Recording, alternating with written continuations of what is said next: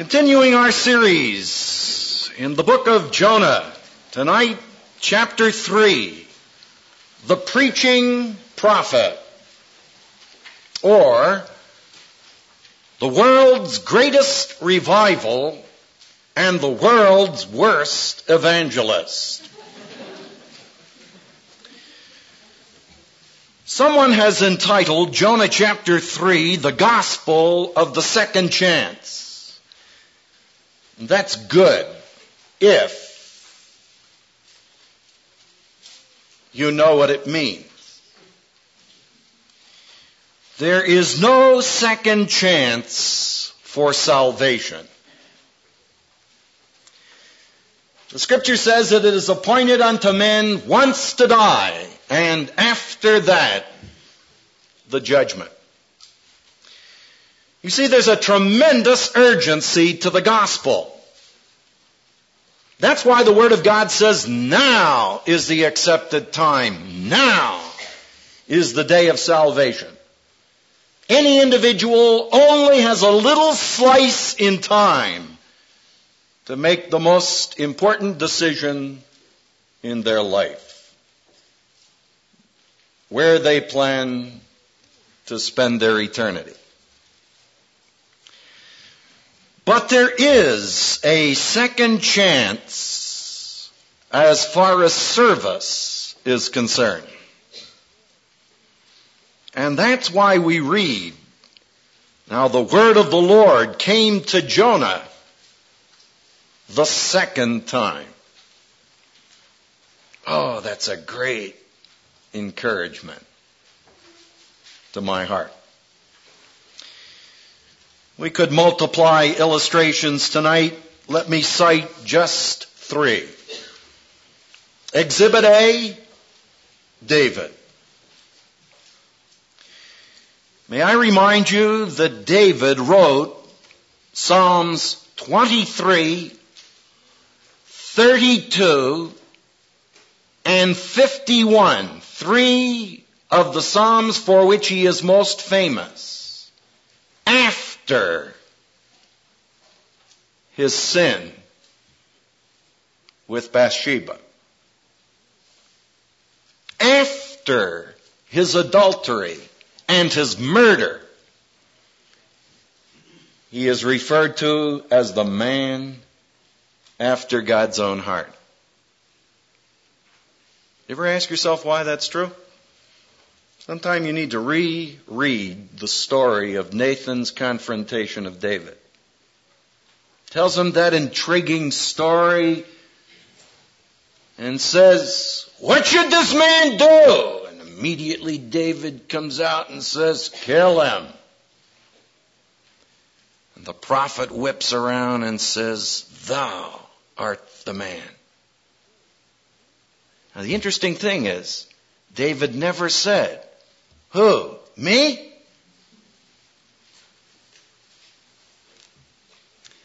That's why he was the man after God's own heart. Or take the case of Peter. May I remind you that Peter preached on the day of Pentecost to thousands and later wrote 1st and 2nd Peter, two of the most encouraging books in the New Testament, after he denied his Lord three times and said, I don't even know the man you're talking about. You see, prior to that event, our Lord had said to Peter, Peter, I have prayed for you that your faith fail not. Satan has desired to sift you as wheat. That's an interesting analogy. In order that the chaff might go to God and he might retain the wheat. And then he adds this interesting statement. But when thou art converted, strengthen thy brethren. And that's what 1st and 2nd Peter are all about. They are men who failed, who denied the Savior, who is now equipping the saints strengthening the brethren. And by the way, everything you stereotype Peter for is exactly the opposite of what 1st and Peter and 2nd Peter teach. Or exhibit C. John Mark. John Mark flushed out of the ministry. On the first missionary journey, when they got to the rough terrain in southern Asia, he went home. I am inclined to believe that John Mark was a mother's boy. He was tied to his mother's apron string. His father had died and his mother had reared him, and that's a sticky problem for any woman to pull off.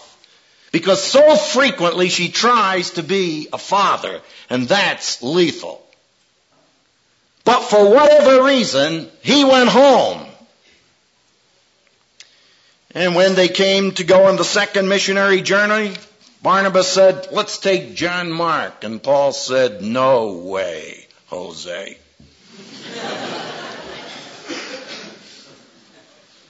And they had quite a disagreement. And by the way, don't water that down. It's stronger in the Greek text.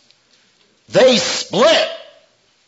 And isn't it interesting that Barnabas was willing to split with Paul when he was the instrument by which Paul got into the church in the first place? And he picks up Barnabas. I mean, John Mark, and they go on a separate journey. But isn't it interesting that at the end of Paul's life, the apostle admits, bring John Mark, for he's profitable to me for ministry. My friend, how in the world did he get profitable? Well, it wasn't through Paul. It was through Brother B. The man with the oily disposition was always building into the life of people. And may I remind you that when the Holy Spirit wants to pick up an instrument to paint the portrait of the unfailing servant, Jesus Christ, he picks John Mark, the failing servant, to pen that book. Now I want to make something very clear. The Word of God is transparent. God will forgive any sin. But that's no guarantee that one will escape the consequences of his sin. See, Moses sinned. God told him to strike the rock once and he blew his cool and struck it twice. And God forgave him, but he never got into the land as a consequence of that sin. See, Abraham had his wife, Sarah, suggest to him, look, we gotta help God out in getting the seed off the ground. So he went into Hagar and that produced an Ishmael. And God forgave Abraham. But all of the conflict over in Palestine is the result of that bummer decision. And the consequences are with us to this day. So I spend a lot of time with young people, and they say, "You know, Dad, don't don't hang that trip on me. You know, I am free." Sure, you're free.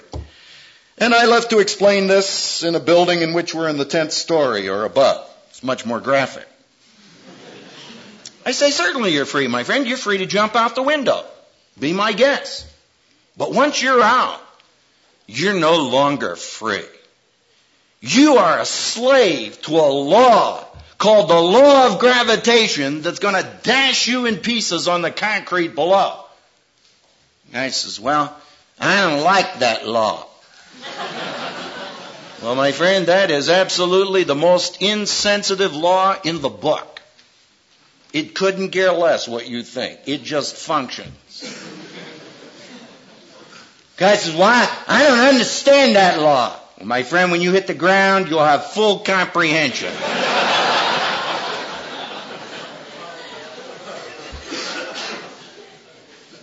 You see, you are free to make your choices, but you are not free to escape the consequences. And that verse which Jim quoted, whatsoever a man sows, that shall he also reap, I remind you was spoken to believers. Oh, but I think I hear somebody out there say, don't you know that poem, The Bird with the Broken Wing will never fly as high again? Yeah, I know that poem. It's a lovely poem. It's abominable theology. It may function in the natural realm, but in the supernatural realm, there is a different dynamic. Is there anybody in this outfit that identifies with what I'm talking about? Is there anybody who at one time in your Christian experience was convinced that you had had the course? You blew it. God couldn't use you anymore. It's my judgment that the Christian community is covered with people who are under guilt, false guilt a mile high, and have never learned the truth of Jonah chapter 3, and that is God always starts with you precisely where you are. Excuse me, we have an emergency in Bighorn. We need a Dr. Youngblood or Youngman. Dr. Youngman? Yes, please. Dr. Youngblood? Right away. He's on his way. Hmm. Why don't we just stop and have a word of prayer? Father, it's so wonderful to have a person such as you to whom we may come. And we thank you that you use human instrumentalities. So we pray, our Father, that you will work through your servant and that you will accomplish your purpose. We do not know the details, but we thank you that you are fully appraised and that you are thoroughly adequate to do exceeding abundantly above what we ask or think. And as a group of your children, we agree together in faith, trusting you for your will. In Christ's name, amen.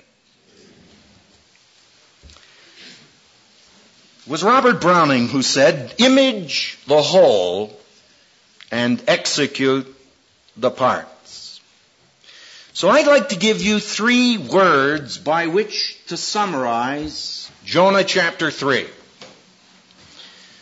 By the way, many of you have shared with me some facets of your Bible teaching ministry. And I'm so encouraged. I hope you covet the art of simplicity. You remember our Lord said, feed my sheep, not my giraffes. So you better get the cookies on the lower shelf.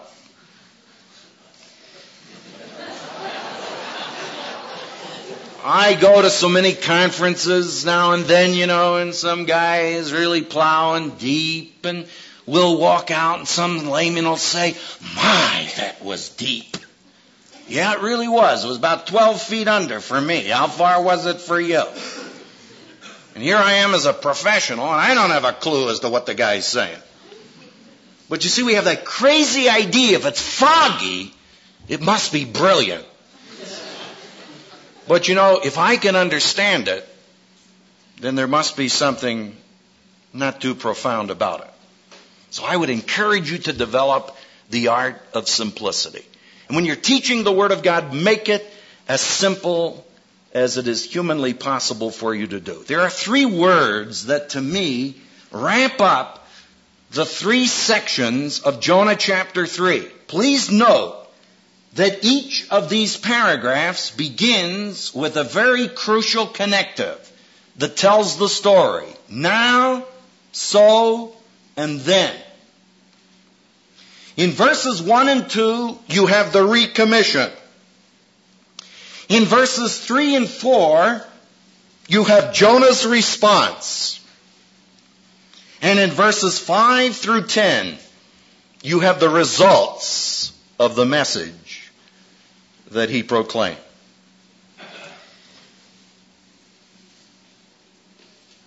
Jonah chapter 3, I like to refer to as the chapter of two cries.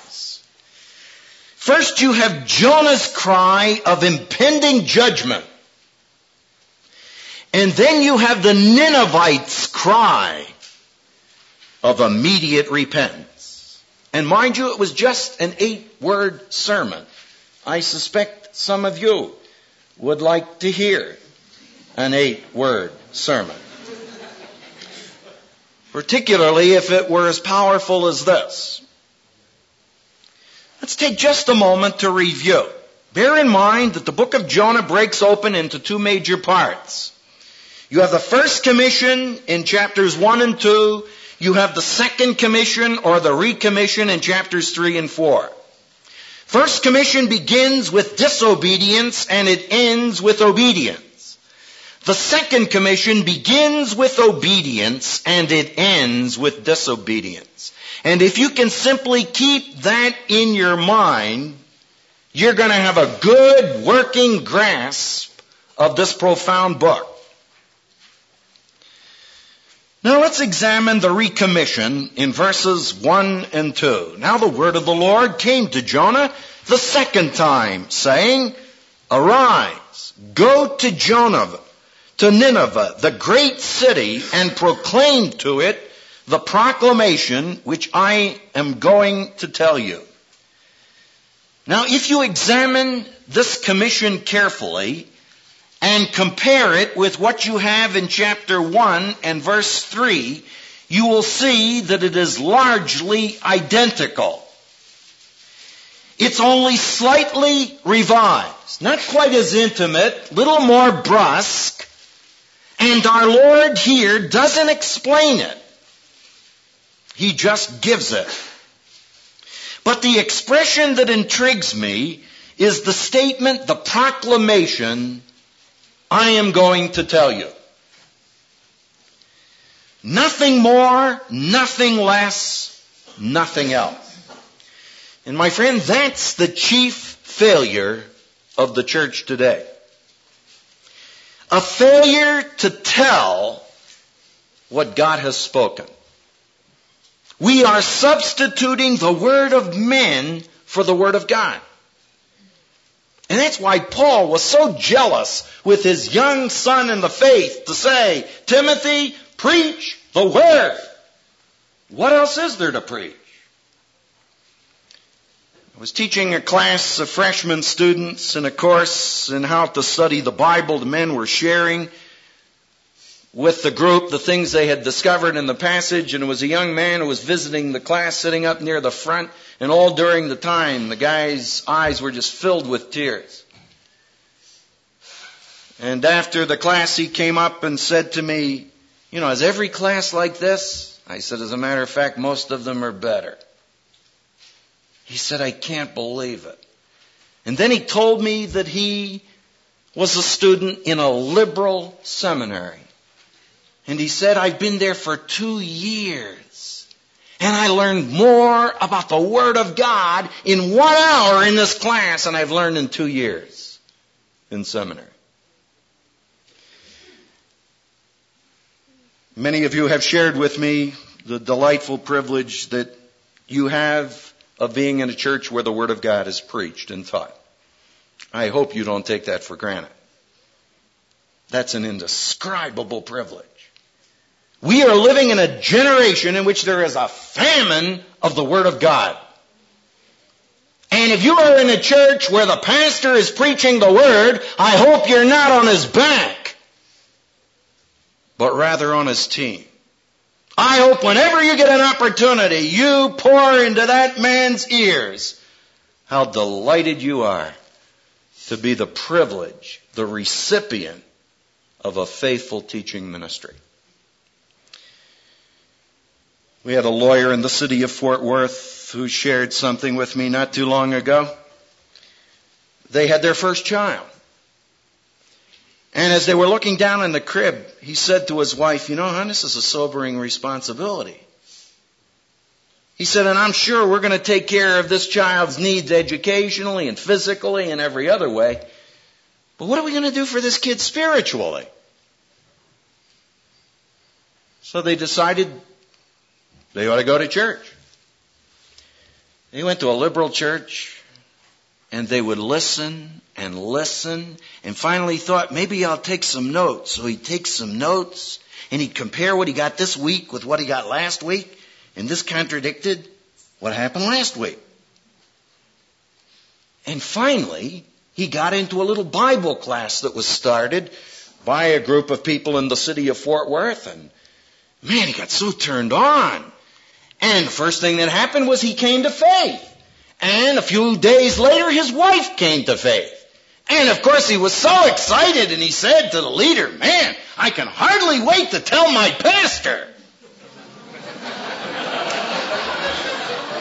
so the guy felt, you know, why shelter it? So he goes to tell this liberal pastor that he and his wife have just been saved. And for one hour and 15 minutes, this pastor reamed him out. And by the time that guy walked out of that church, he had a full course on the apostasy. He knew more than I could give him if I talked to him for the next 20 hours. And as he said to me, man, I went to the church looking for bread and I got a stone. This is the tragedy. You see, Jonah learned that he did not have to devise his message. Just declare it. Turn back in your Bibles to the book of Ezekiel. I can tell that most of you have your devotions in that book periodically. That your Bible automatically opens to that point. So you'll have no trouble finding it. And turn to Ezekiel chapter 2 for just a moment. I want to begin reading at verse 7. God says to the prophet, but you shall speak my words to them. Now notice, whether they listen or not, you see, it's not the response of the audience that's the prophet's concern. It's the fulfillment of his responsibility. For they are rebellious. And you know, my friends, it's very easy. I hope you pray for those of us who are in the ministry. I hope you pray for yourself in your ministry. Because it's very easy in a Bible study to become a politician. See, a politician is often the guy you ask, hey, are you for this or against it? Well, you know, some of my friends are for it, and some of my friends are against it, and I'm for my friends.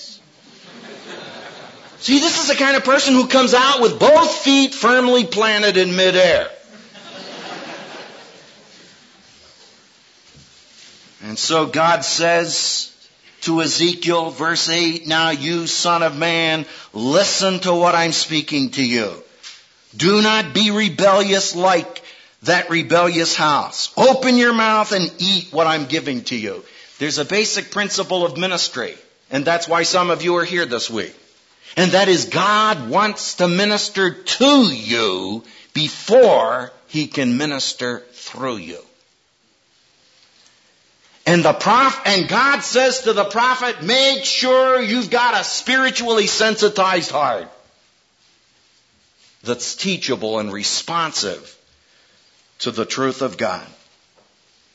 Chapter 3 and verse 1, then he said to me, son of man, eat what you find, eat the scroll and go speak to the house of Israel. You see, unless God speaks to you, my friend, you have nothing to say to your generation.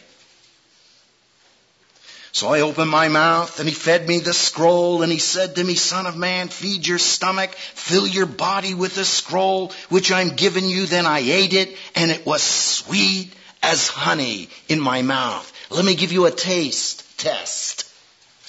Is the word of God sweet in your mouth? Or has it gone sour? Very easy. For the living truth of God to grow sour in your mouth. Man, there have been times when I've ministered the Word of God, I've had to go out and get down on my knees and confess my sin. See, it's very easy to become professional. Man, I know a lot of this stuff like I know the back of my hand. And I've delivered this a hundred times. So easy for it to get stale. And you become, you know, just a person who gives answers without any of the impact of the experience in your own life. See, my friends, God has not promised to bless my word. Not even my word about His word.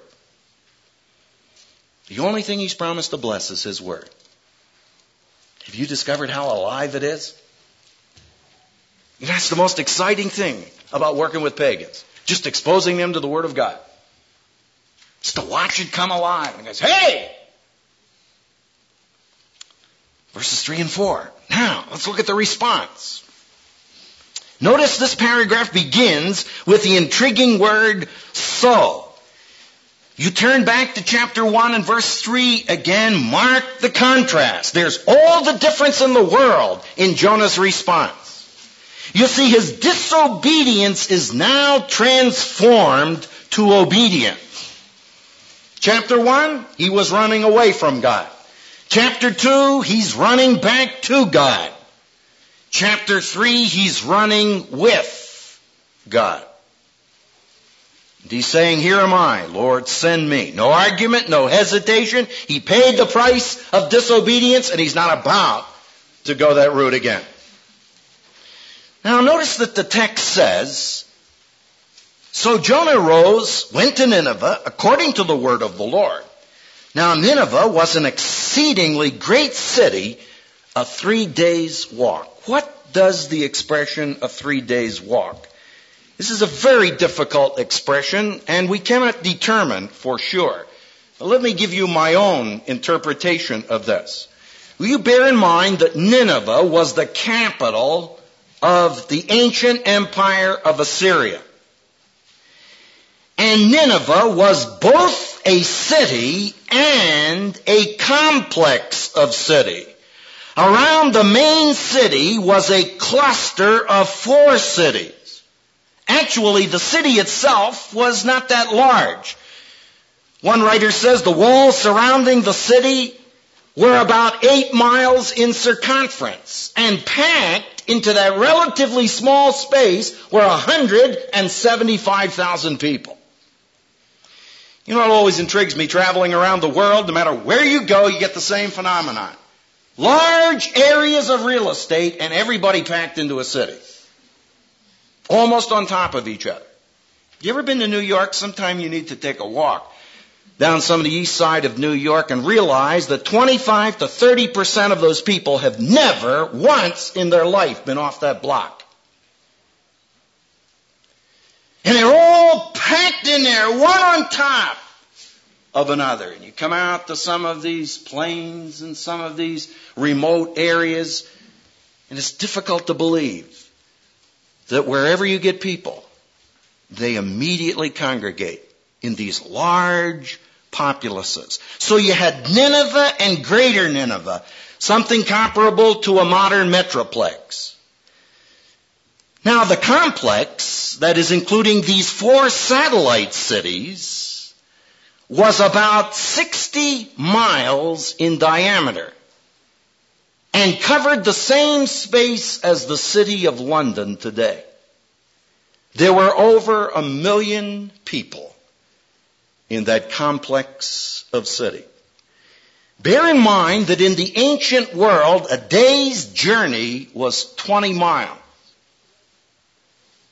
So if that diameter was 60 miles, it's possible he was moving right through the heart of it and got 20 miles into it. The ancient Near Eastern world, they would walk 10 miles in the morning 10 miles in the late afternoon, never during the middle of the day. Now look at verse 4. Then Jonah began to go through the city one day's walk, and he cried out and said, Yet 40 days and Nineveh will be overthrown. You get the picture? Here he is clothed in his robes of the Hebrew prophet his face marked by his recent experience in the fish. He must have been something of a phenomenon. Little clusters of people would grab around him, sometimes perhaps larger groups, and he'd deliver this message over and over again. Maybe he stopped and preached a message of length, of which this is merely the summation. At any rate, he was brief and terrifying in his message. And the results are given in verses 5 through 10. Do you ever ask the question, what can one person do in a city? Here's the answer.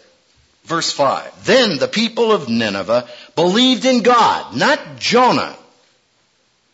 And they called a fast and put on sackcloth from the greatest to the least of them. Sackcloth was a rough, scratchy cloth, somewhat like burlap. And the fast and the sackcloth were both symbols of penitence, of repentance. For instance, suppose a woman in the ancient world were to lose her husband. Her first responsibility would be to go out in the street before all of her neighbors, take a huge pan full of that very fine dust which characterizes the Near East, take something comparable to a powder puff and bat that dust and then hit it on the top of her head till ultimately she was totally covered with this fine dust. And then all of her neighbors would know their responsibility was to come out and share in her grief, at least for a limited period of time, till the professional mourners could be brought in to conduct the funeral. Now you read a verse like this and people have often said, man, that's incredible. How in the world do you explain this? A major city believes in God. They took the message of Jonah, they accepted it, and they acted on it, starting at the king and coming on down. Well, my friend, I assure you, this is a miracle. In fact, in my judgment, it is the greatest miracle of the book. And may I remind you, salvation always is. Now, imagine reporting this to the nav log. You know, here's some couple, Mr. and Mrs. Gumball, who come to the Kansas conference, and they go back home to the Church of the Immaculate Perception over there in Sugar Creek, Kansas. And they get the whole city together, all 47 of them, and they share the bridge, and all 47 of them trust Christ. And they call up Dick and say, hey, Dick, come on up, carry on a follow-up program, we're moving on to the next town. That's exactly what happened here. And I've had people say, man, that's humanly impossible. How can you get a man who spoke a foreign language entering the capital city and by one simple proclamation have a whole city to repent? My friend, the only explanation is that this was humanly impossible. Now, I want you to turn to a passage of Scripture that you probably have wrestled with. It's found in the New Testament in Matthew chapter 19. Matthew chapter 19. This is the story of the rich young ruler. Jesus said to him in verse 21, if you wish to be complete, go and sell your possessions, give to the poor, and you shall have treasure in heaven, and come follow me. And that blew his computer. For when the young man heard this statement, he went away grieved. For he was one who owned much property. It's not simply the fact that he had a lot of property, it's the fact that a lot of property had him. So Jesus turns to his disciples and said, Truly I say to you, it's hard for a rich man to enter the kingdom of heaven. And again I say to you, it's easier for a camel to go through the eye of a needle than for a rich man to enter the kingdom of God. You ever have anybody explain that passage to you? Tell you about that little gate over there? Where when you get a camel all loaded down, you gotta put him down on his knees, take all of the gear off, push him, squeeze him through the gate, and when you get on the other side, bring all of your gear in, load it back on, and you can go. That's a lovely explanation. But what do you do when you come to Luke and he uses a surgical needle? Well, I mentioned that to a group, and a scientist came up afterwards and he said, That's no problem. He said, If I had that dilemma, I just take the camel and I dissolve them in sulfuric acid and I take a syringe and squirt him through.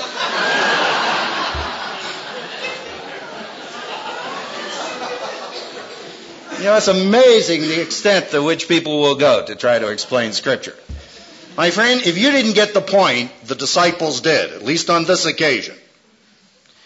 Because they said, verse 25, when they heard this, they were astonished and said, then who can be saved? See, this is impossible. And looking upon them, Jesus said to them, with men this is impossible. But with God all things are possible, including the salvation of a rich man. You see, my friends, riches are no barrier to God, but they are a tremendous barrier to a person to keep him from coming. And I want to share something with you. I want you to listen very, very carefully. Because many of you people have come to faith in the last five, ten, maybe 15 years at most. And a lot of you have small children who have grown up in your home, and some of them have trusted Christ when they were four or six or eight.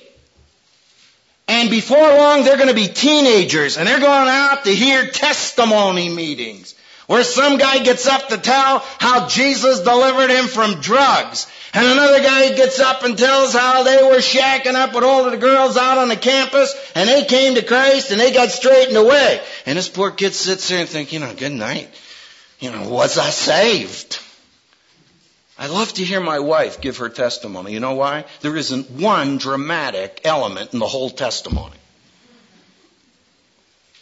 Very simple home in Philadelphia. Her parents came to Christ and in a simple way tried to live the Christian life and explain it to her and she came to faith and she hasn't gone to bed with anybody else and she didn't live a life of sin and she didn't spend 20 years out in the cesspool and then come with a delicious testimony. You see, you almost get the impression that if you really want to have an impact, what you need to do is to go out and bump a couple guys off. And then come back and repent. And after you do your time in the pen, we'll put you on the circuit. There's tremendous testimony what Jesus did. Ladies and gentlemen, hear me.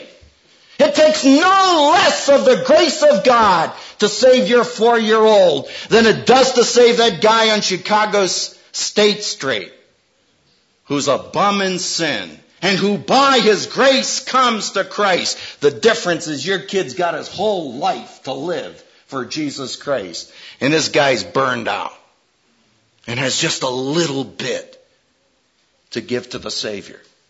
See, in the Christian community, we got kids who are shot through with inferiority feelings because they don't have this dramatic testimony. What the Word of God teaches you is that your salvation may not be dramatic, but it's just as divine.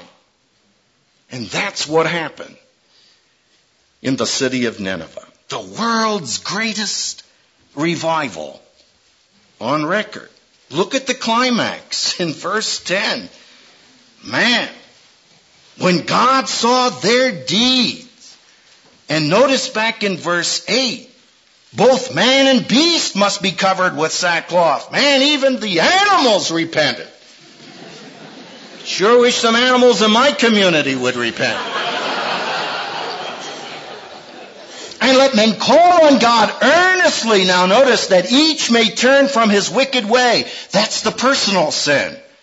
And from the violence. That's the national sin of Assyria. And when God saw their deeds, that they turned from their wicked way, then God relented concerning the calamity which he did, which he had declared he would bring upon them, and he did not do it. How do you understand this expression? God have a twang of conscience? Feel that he somehow had goofed? Spoke too rapidly? No, as we saw in our last study, repentance means to change the mind. But when repentance is ascribed to God, it's an explanation in human terminology of what happened. See, God has purposed all things and He doesn't change His mind. He's not capricious. He is not fickle. But, but so that we will understand, He uses what we call phenomenal language. That's the language of observation, the language of experience. Here's a boy riding a bicycle down a road and there's a tremendously fierce wind in his face and he's pumping with everything he's got. And suddenly he turns his bicycle around to move in the opposite direction. Now it appears that the wind changed. But in reality, he changed. And this is what happened. You see, God is not changing. It's the fact that a group of sinners repented and turned in the opposite direction and experienced the grace of God in their life. The New Testament puts it this way. He that does not believe is condemned already. What does a person need to do to go to hell? Absolutely nothing.